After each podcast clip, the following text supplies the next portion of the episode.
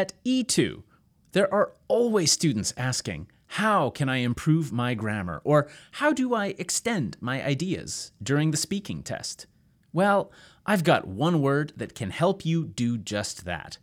It's a common word that I'm sure you all know, but it's very versatile and underused. That word is which. And today I'm going to show you how to use it well to help you express your ideas clearly. Hello, and welcome back to another episode of Everyday English with E2. My name is Mark, and each week we focus on English grammar, vocabulary, or pronunciation. And this week it's all about vocabulary. So many students think they need to learn new words to improve their English, and they're not wrong. I have a rule of thumb, though, when I'm learning vocabulary. Use vocabulary to talk about your life and your experiences. Now, there may come a time where you need to be more focused on more academic language, but for conversation, small talk at work, and even some English texts, bleh, and even some English tests, more casual and conversational language will help you make a strong impression. But before we get on to but before we get going and learn some slick new ways to learn the word which, remember that you can check out www.e2testprep.com for test preparation courses for IELTS, PTE, OET, TOEFL, TOEIC, and CELPIP. Pass your pass your test sooner with E2. Now, I said we're going to learn some vocab, and that vocab is the word which. But which is also grammar. The word which is a pronoun and a determiner. Now, a determiner is a word in a sentence like, which car are we taking? or which of you is John? But what I want to look at is how to use the word which to show how we feel about something that happens. In an English test, we often get asked to tell stories. Like maybe your teacher or examiner might say, Tell me about a situation where you were scared, or Tell me about your favorite teacher in high school. And my golden rule for students is very simple say what happened, and say how you feel about it. Let's listen to a simple answer to the first question Tell me about a situation where you were scared. A few years ago, I was driving on a highway in the rain. I was in Vancouver, and it can rain a lot.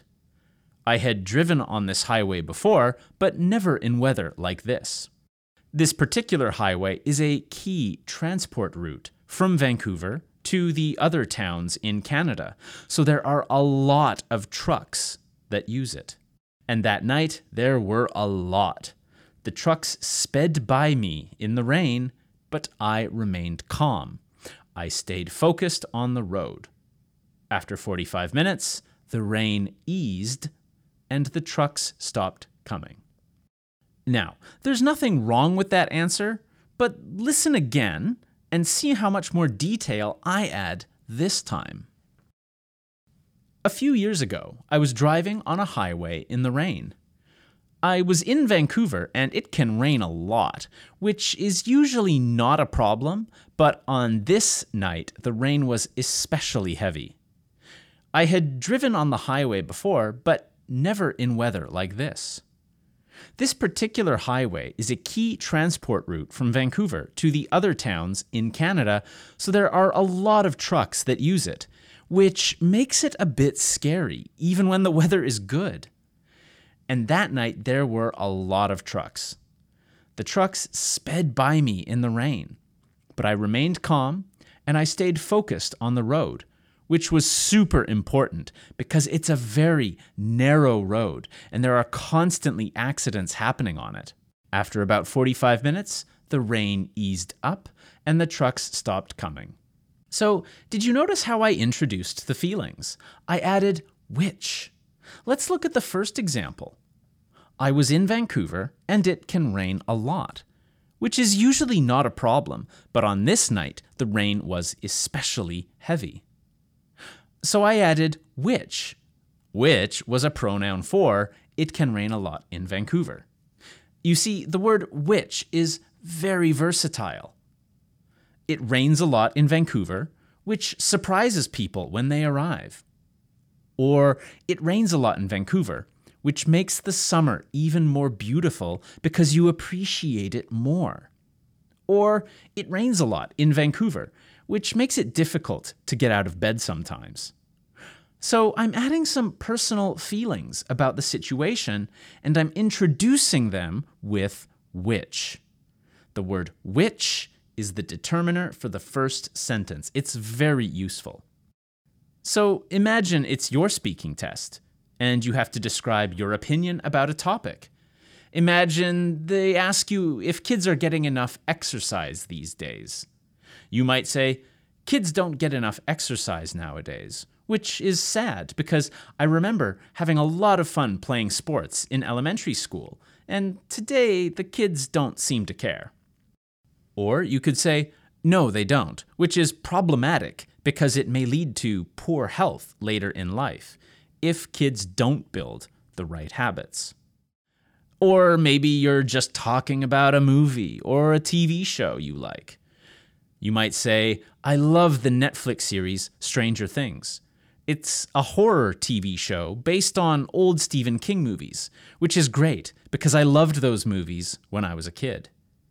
Or you might say, Yes, I'm watching Gossip Girl, which is awful, but my wife is making me watch it.